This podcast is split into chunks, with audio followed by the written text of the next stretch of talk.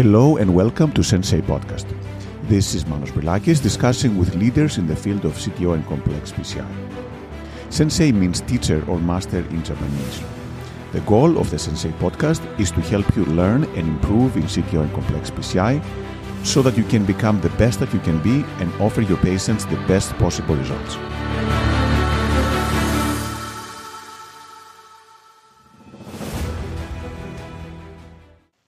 Hello, everyone, and welcome to Sensei Podcast. It is my great pleasure to have today as our guest Dr. Mohaned Egred, one of the most amazing CTO and complex PCI operators from the UK and around the world, from whom uh, I have learned personally a lot and continue to learn.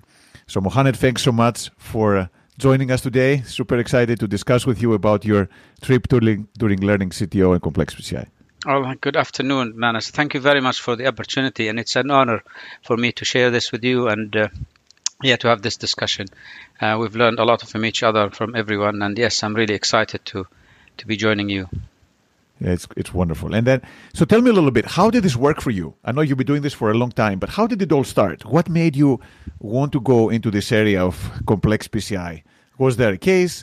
What was your motivation? Um, it's a very good question. I mean, I think since I started doing angioplasty, I always was attracted to the because I always find myself attracted to the complicated or kind of more decision making and more demanding. And as I kind of developed my, my career and when I took my consultant post, um, I do remember the first case I did was a left main, just out of the blue. I was on call the first time, and the first person came for my first on call as a consultant independent operator was a a man with occluded left main stem. And I think kick started from there. I managed to open his left main, aspirate the thrombus, do a, a clot. I still remember that as if it is yesterday. This is 15 years later. And um, yes, the following day there was a case that um, a CTO of the right coronary artery that was tried three, four times before by few operators and he came again on the acute list and I took him to the lab and I managed to do a parallel wire using a Miracle 6 and 12 and I succeeded with it and I was just super excited about it and kind of kick-started my, my interest or consolidated my interest rather because I've always felt that I could I could do this kind of work all the time and that's how it started. So it was a complex case with a great result. Uh, Yeah. Thrombotic left main. Most people don't make it actually when they have a, a thrombotic left main. Absolutely. And then, and then, but then, how did you learn? You know, it's one thing to want to learn it, but then to actually get good at it. How did you learn? Was it from other people, through meetings, through reading, through practice? How did how did it work for you? Now, again, I mean, I think it's probably a little unusual for me. It was reading. I'm a little bit of a geek about this.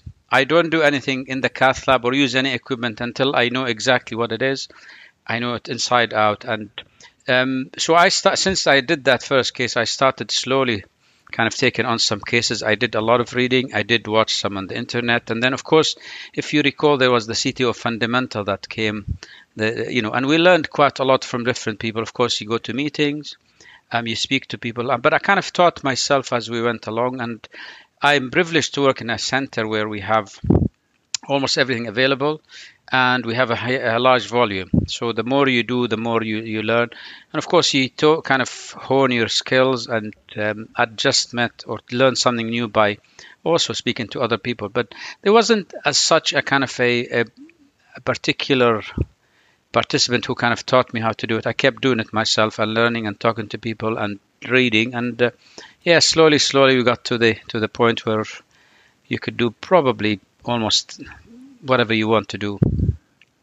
In a Yeah, way. actually, I remember visiting your lab, and I was very impressed by the efficiency and the high volumes. I mean, the patients were coming in, the complex stuff was happening very quickly. They were going out, going home the same day, which you know for us at the time was a little surprising to have like a CTO or left main go home the same day. So clearly, the high volume plays uh, plays quite a role.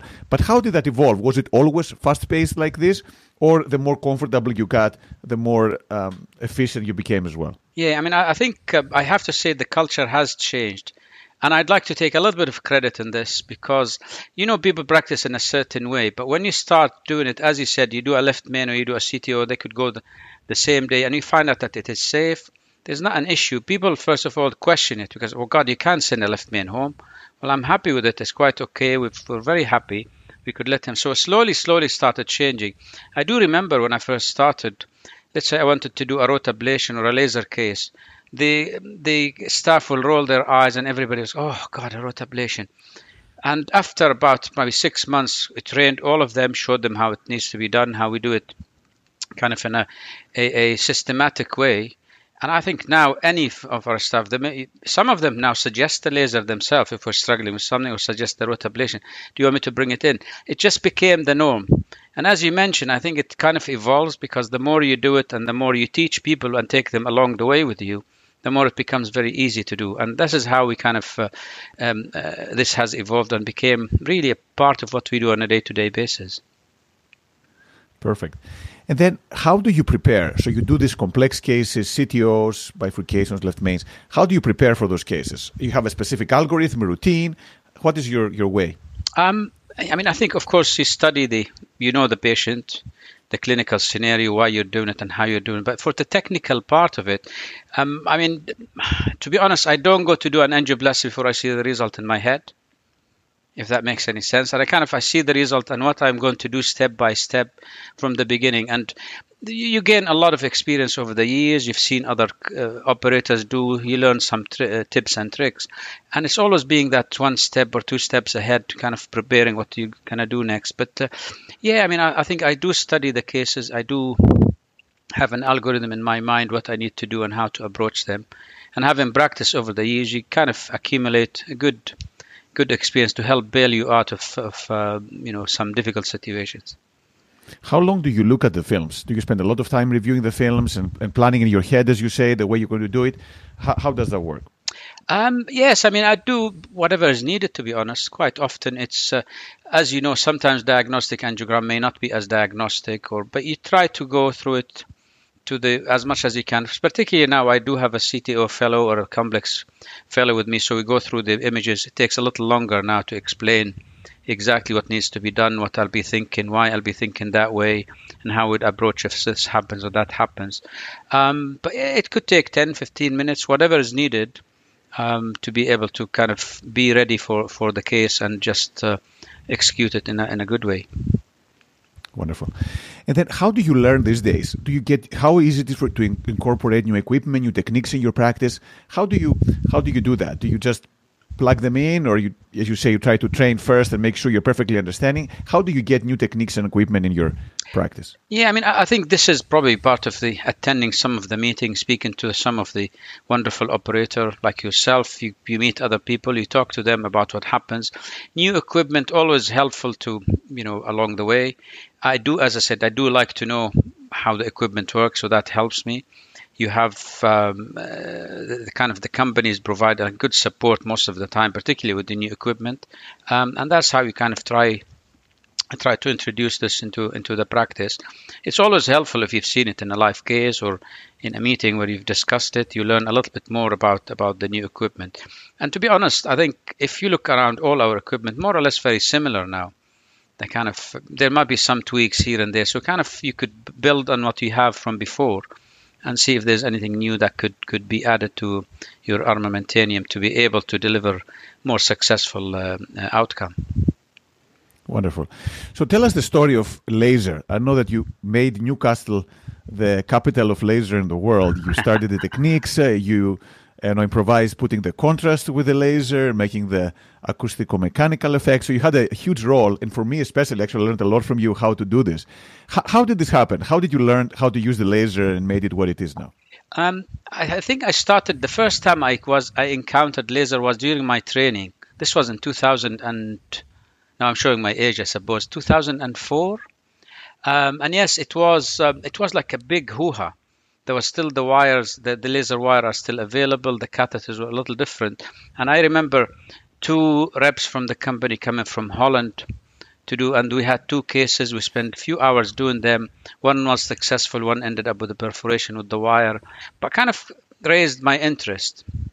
Um, I, I did my one year in Canada as a fellow. They didn't have the laser. Then I went back and to my job now in Newcastle, and I was lucky to that this center has everything, and laser was one of them. Um, and I was, uh, I remember again, there was a bifurcation lesion in LAD with I could not uh, the wire pass, but no balloon will go. And at that time, because I was new and kind of you wanted to establish yourself, I asked one of my colleagues what we do in these cases because I'm not familiar with the center and what you could do. Uh, rotablation at that time, we didn't have a proper or a good um, microcatheters. I think it was the Progreat I tried to deliver through, it didn't go. Um, so he said, well, why don't you use laser? Uh, so we brought the laser in and he showed me how to do it. This is based on the what I kind of remember in 2004, and uh, we did it. That was successful, and kind of because I started taking on some of these complicated, difficult cases, the need for laser became more and more, uh, uh, you know, um, prevalent, if you like. And of course, I spent a lot of time reading and learning about laser and what to do with it. And then um, slowly, slowly, it became because I used to get a lot of referrals for resistant lesion or uncrossable, and that became built a very good experience. In terms of using the contrast, I think the first time I did this was an, an in-stent restenosis, or under expanded stent rather, that was put by one of my colleagues, dilated to 30 atmosphere, it didn't work. The patient went home and came back with in-stent restenosis and symptoms. I tried with balloons and the same thing. So I tried with normal laser, the laser wouldn't go, and I was still kind of restricted stent, if you like. And I'm thinking to myself, this I'm protected now because I knew the mechanism of laser with the bubbles and the acoustic effect. So now it's protected with the stent and the fibrosis. I think if I put contrast and form the bubbles, I think I'm protected. I'm not going to cause uh, any perforation. And that's what I did. It worked like a treat. And of course, at that time, we ended up publishing it. And since that time, we've uh, We've used it quite often, and in fact, we published a series of uh, under expanded stents, and and yeah, laser became part of what uh, what we do regularly. In fact, the latest one, uh, which actually I should publish, but I think now a lot of people are using it. I've used laser without just at the proximal cap, where I had a resistant cap that didn't go, and without a wire, just putting the laser there and activating it, sometimes with contrast you could still puncture the cap. So yeah, kind of over the years, it's it built a, a, huge experience with it, and I'm still I still run training courses. I still publish on laser, thankfully, and you know it's it's uh, been a good journey. No, I mean it's been a good journey for everyone, including you know us who learned how to do this. You know, since we learned it from you, we've done it several times, and it's been you know extremely useful, especially before the lithotripsy, the other new devices came through. It was actually the go-to technology and technique for these undilatable lesions. Yeah. But did you run into complications sometimes with these cases? And when that happens, what do you how do you do how do you deal with complications? Do you get frustrated? Do you get depressed? How, what is your approach when things don't go well? Yeah, I mean, I, think I, I own the complication because when I go to do these cases, you know something is going to happen. So the first thing is just to be ready in your mind that if something happens, I am ready to deal with it. And you kind of own it and be in control um, and to, to rescue the patient, to make sure no harm happens to the patient.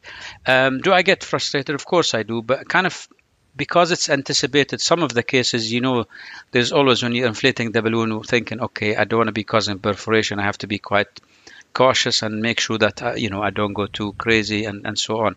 Uh, so you are prepared in your mind that you're you're aiming for the best, but of course prepared for anything that could go wrong. Um, and yes, over the year we have dealt with perforation, with dissection, and so on. Um, and I always, whenever something like this happens, I always go back and review the case and try to learn if if something has kind of been because if, to be honest, I always think complication obviously have many many reasons why they could happen from patient factors to equipment factors. But the biggest factor is the operator. I always believe this because we kind of sometimes think we're invincible. We've done it before. We got away with it, so we could do it again. So we can, oh, I'll do it. It'll be okay. The famous, famous um, uh, uh, kind of phrase for all the, oh, it'll be okay. Just give it to me. And all of a sudden you find, and I teach my my junior by give them this phrase. You could close your eyes and cross the road ten times, nothing happens. On the eleventh time, you are going to be hit and hit hard which means you know you, you, should not cut corners really. But every once in a while we all know sometimes we think we're going to get away with it. And we do. The human body is so resilient. Sometimes we do things kind of not the perfect way.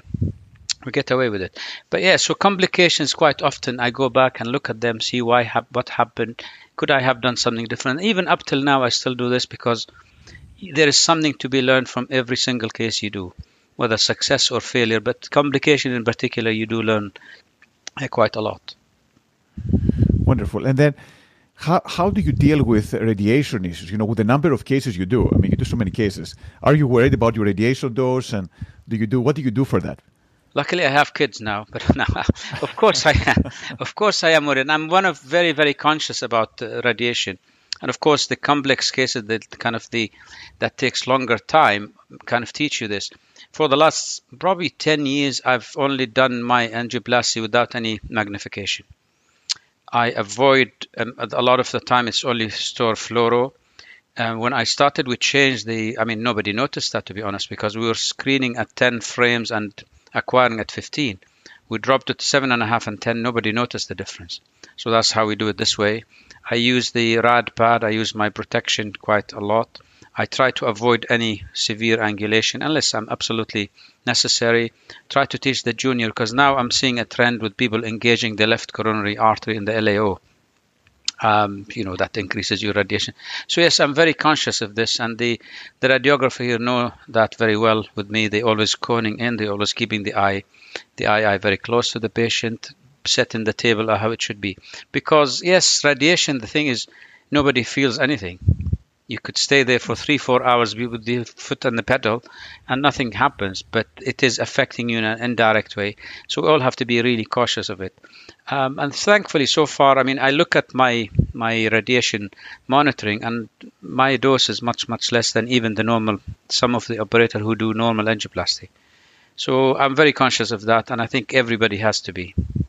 One of the important thing for me when training, it's easy to put your foot on the pedal and take the, the cine. And that's what tried to knock out of some of the trainees because they got trained this way. You inflate the balloon, you, you cine. You deflate the balloon, you cine. You don't need to. Store fluoro is more than enough.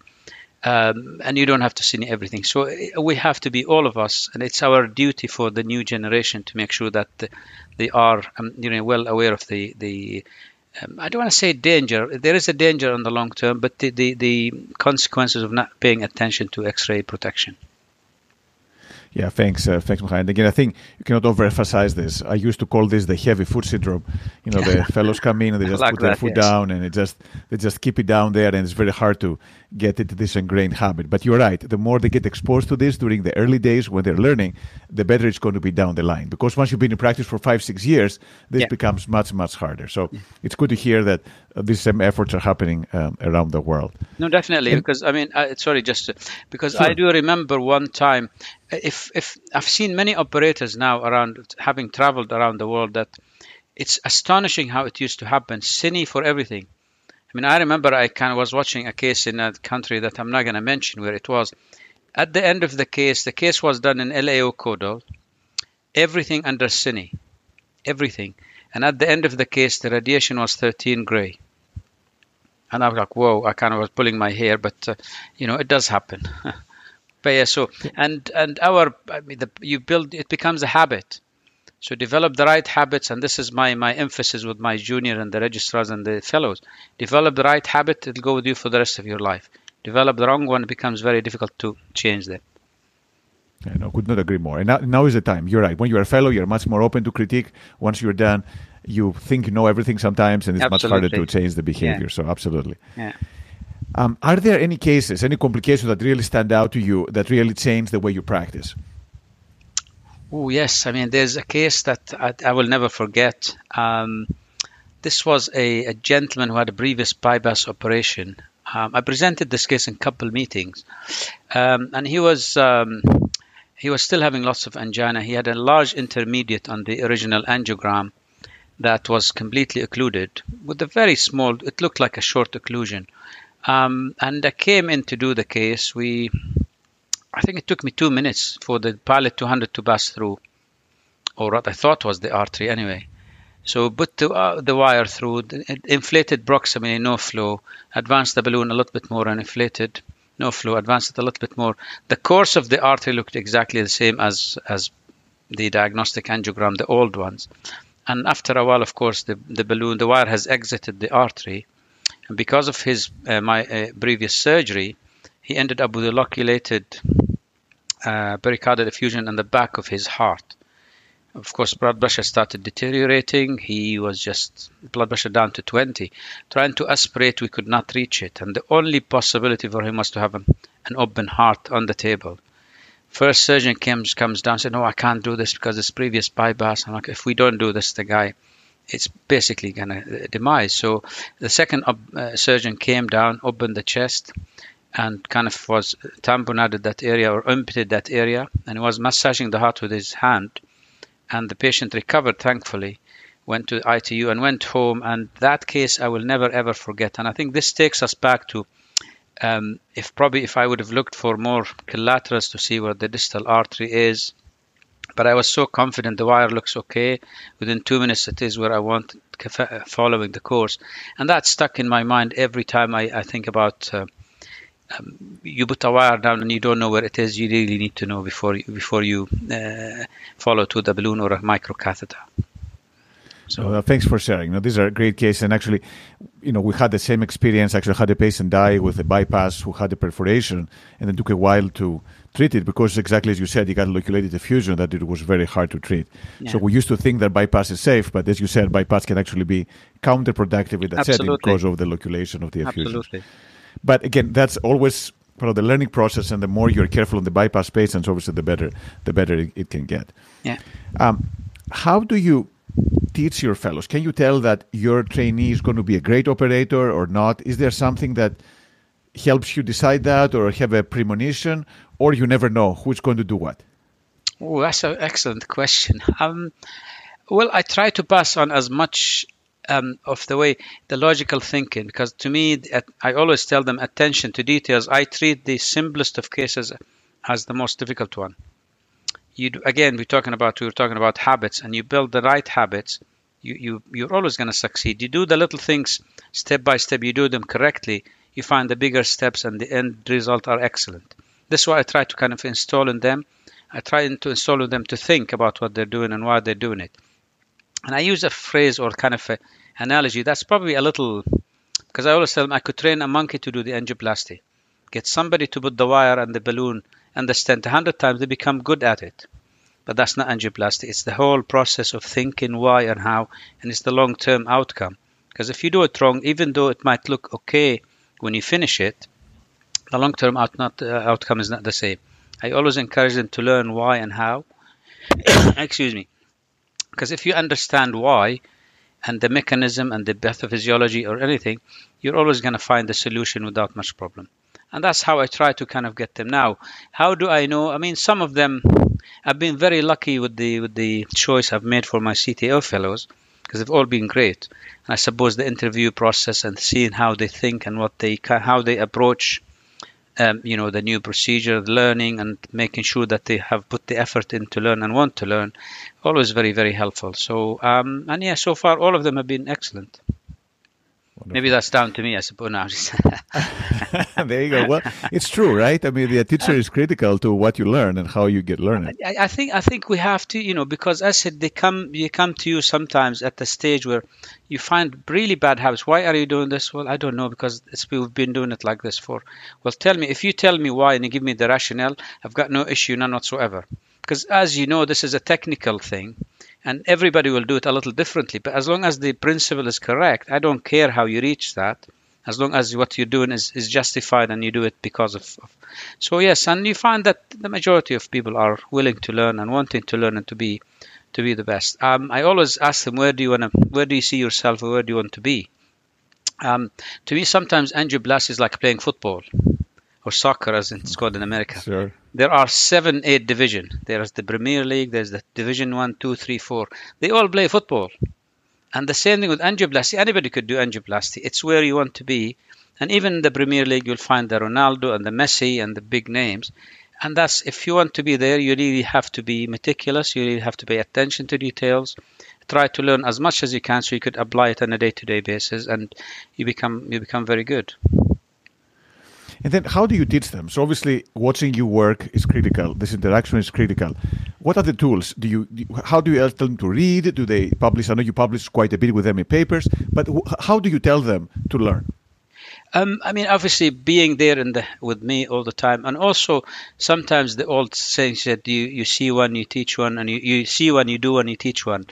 It's not the same, obviously, in angioplasty, but yes, sometimes the whole process is, is kind of collective, if you like. You, they don't have to be the first operator to be learning, but in the same time, if they are struggling a little bit, I try not to intervene immediately. as long as everything is safe, obviously, because they just need to uh, to see their uh, kind of thinking process, to where they're thinking and how they're thinking. Let them do some of the work to be able to kind of come up with their own way of dealing with this. Um, and then, yeah, try to step back. And this is the same thing I, I kind of adopt when I'm proctoring, kind of hands off as much as I can. But for the for the fellow, yes, try to let them do as much as they can in a safe way, directing them to kind of although asking the question, why do you think we're doing this? Why do you think should be next step? How? What would you think will be? You know, it's kind of keeping them engaged all the time. So it's not only about the technicality; it's about the whole totality of the case and what what we can offer and how. Now, do you get nervous sometimes when the fellow is handling the wire of the balloons and he's not quite the way you should be? um, a bit.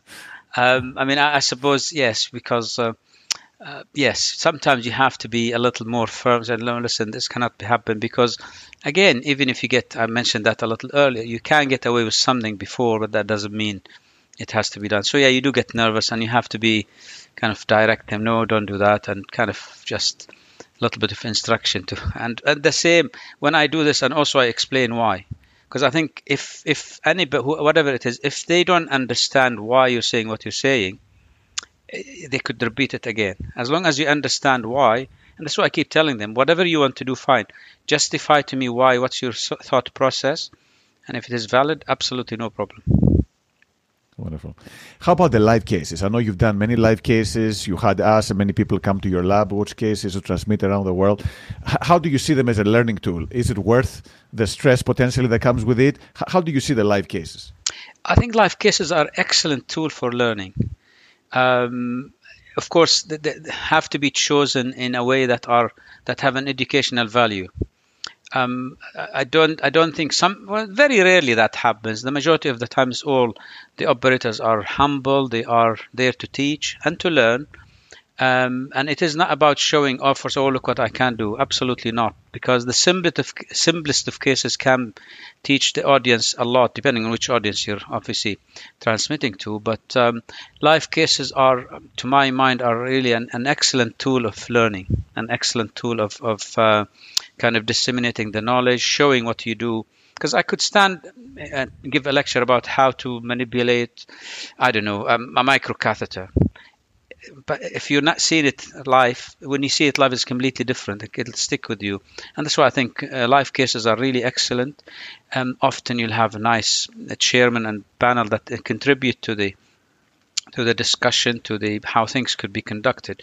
The only thing I've learned over the years that when you're doing a live case, obviously you're not doing a live case out of nothing. You have the experience, you know what you need to do. And I always say anybody in the audience sitting there, they'll be thinking they could do it better than you and they have a different way of doing it. And it's important to make sure that you stick to your guns and what you do, unless it's absolutely and utterly necessary. Because once you start listening to different opinion, things could go wrong. So you stick to what you do, you present what you want to do. Because we all know if you ask three interventional cardiologists their opinion, give you four of them. So it's uh, it's very important to, for, for that. That's what I've learned over the years from life cases. But yes, I do see them as an important tool of, of teaching and learning. Do you get nervous or anxious for a life case or complex cases in general? I'm nervous. I, I don't think I get nervous, but I'm kind of ready, if you like. I mean, you know, it's. Uh, yeah, not nervous, no, because I always think when I'm doing a live case, I kind of try to take that out of the equation in the way that, okay, I do this on a day to day basis. I'm not going to change what I do. Yes, I'll be talking a little bit more, but I'll do what I do every day. And um, so that kind of helps me quite a lot. Um, I don't think, maybe at the beginning, early on, I might have been a little nervous, but nowadays, kind of like, okay, it's uh, because I know that I could, I'm in control, if you like. I'm not saying that in a kind of big headed way in any way or shape. It's just like I said, I've done this all the time, so I'm not going to change. I'll just think about it as if I'm doing the case on my own and just talking through it, like to, talking to the fellows. So perfect as yeah. if you're working on your own and that's important as you say because sometimes if you listen to many opinions as you said things might go in a way that may not be the best way for the patient and yeah. for the for the case in general so you've done a great job you've trained many people you're a very established interventionalist in the uk worldwide what is next for you? What is the next thing that you're excited about? Um, I mean, I'm, I'm still probably carrying on. So far, I'm, I still love what I do and probably will continue to do this for a while. Um, I've been doing some, now I'm venturing a little bit toward the mitral and tricuspid. I've done mitral intervention for a long with balloon valvotomy. Now, of course, there is more with um, uh, uh, um, you know with the uh, MitraClip and the Pascal. So I'm heading that way. I've been doing this for the last few years now.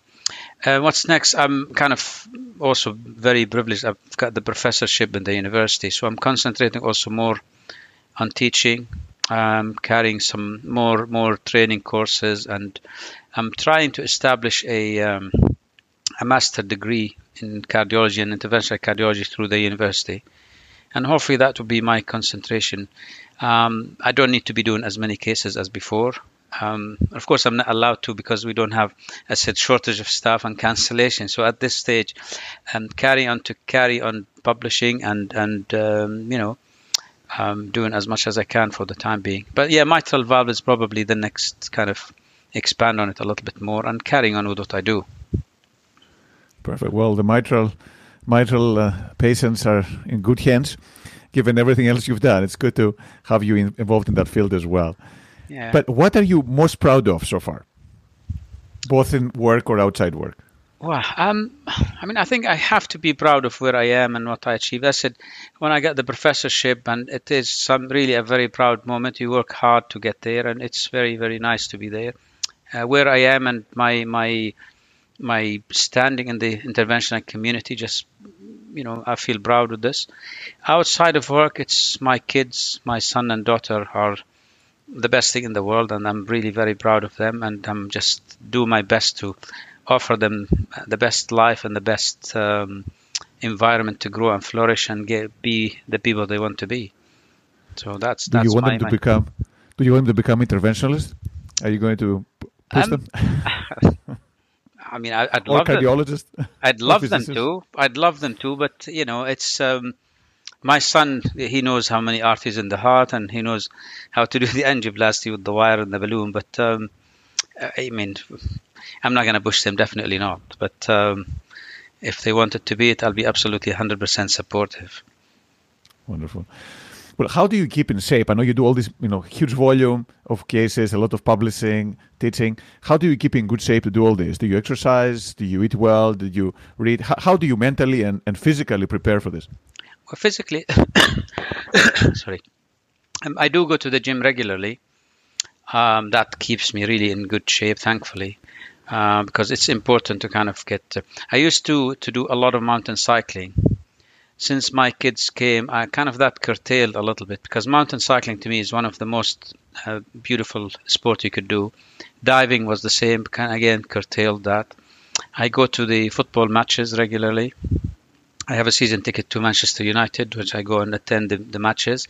But yeah, the gym is basically what, what keeps me fit and keeps me really um, ready for for uh, uh, you know uh, all the physical and the mental uh, demand from the job. Um, and relaxation, I do read and watch. I follow politics a lot. I like politics. Um, reading always different books here and there. So it's um, yeah, keep yourself entertained. Trying to keep uh, things in balance. Yeah. What is your favorite book and or your favorite and your favorite movie? Oh, favorite movie? Interesting. Um, I mean, I suppose it has to be Go- Goodfellas or maybe Forrest Gump. Also, is quite quite a good movie that I enjoyed a lot. Um, I do action. I do love action movie. So maybe some of them unrealistic, but they're enjoyable to watch. And I, I like uh, the Bourne Identity, uh, and I like I like uh, Taken, just because they're fun and they're uh, yeah. These are kind of movies I watch a few times. Um, reading books, different ones. I mean, The Art of War. I always I like that book quite a lot. Um, there are some books written currently. I'm reading some of them um, with um, from a brain surgeon and another one from an anesthetist written about. Uh, then there's also the black the black uh, box thinking is quite a very interesting book. So different different things. But to be honest, You like th- those books are kind of around around the medical profession. It's, I mean, I, of course, I read novels and all the rest of it, but these are the books that kind of stick in mind and kind of you learn something from them. What do you think you apply what you learn from these books into your everyday practice, or this is more to get you um, distracted, or how, how do these books help you on your day to day? I think there's no question subconsciously you are learning something and you probably act it without even noticing this. When you go back and look about sometimes what you do, well, I, have read that in a book or I kind of, um, but I, don't read them to kind of to apply them. If you see what I mean, I read them to enjoy and to learn and whatever it is. If it comes handy when I'm dealing with any situation, then fantastic. If it doesn't, I'm not reading them because of that. Um, but yes, it's, it's I'm sure subconsciously if we go back it's something we've read somewhere or you know um, yeah reading Perfect. book is quite important Perfect. Well, it's good to keep the balance, as you say, you know, both physically fit and keep your mind active as well, yeah. both for your work but for your overall well-being as well. Absolutely. But so, how do you? So, in closing, how do you advise people? So, someone comes to you and says, "Look, I am just finishing up medical school, or I'm visiting, going into cardiology, and I want to learn to become like you and learn to do these complex cases." what would you tell them? Should they do it? And if yes, how should they do it? Uh, of course, I mean, yes, if somebody expressing the desire, absolutely. Um, if you're asking if you could do it, then that means you have the desire to do it, and you should not. Nothing should stop in the way. Now, how do you do it? That's a very good question. Hard work, reading. Um, you need to have the, the basic knowledge really very very solid, uh, because as I said, the technicality of it uh, it doesn't impress me that much if there's no thinking behind it. This is my my. So I always tell them to read, to learn about, discuss, and try to read as much as they can, and of course observe many of these cases, and yeah, take the the path that will will lead them to where they want to be. There's nothing to stop anybody from doing this. It's all teachable. It's all easy. Yes, as I said, they're going to be the the different division depending on where you want to be. And this is, as I said before, you ask them where do you want to be and if you want to be the good, you have to work hard. And I always say, if you're good, you're good, whatever you do.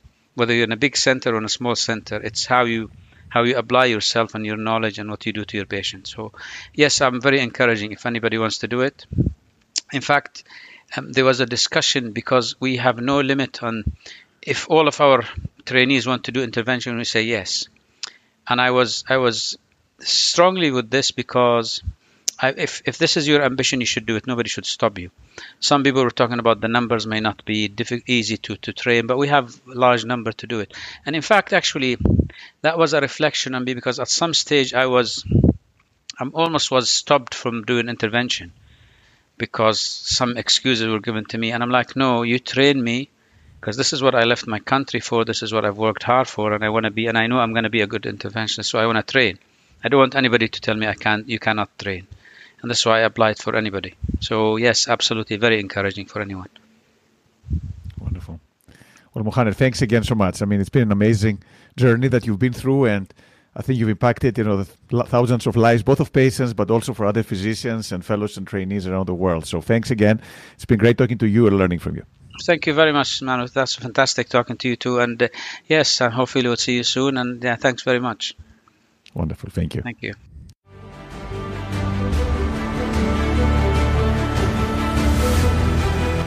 Thank you for listening to the Sensei podcast.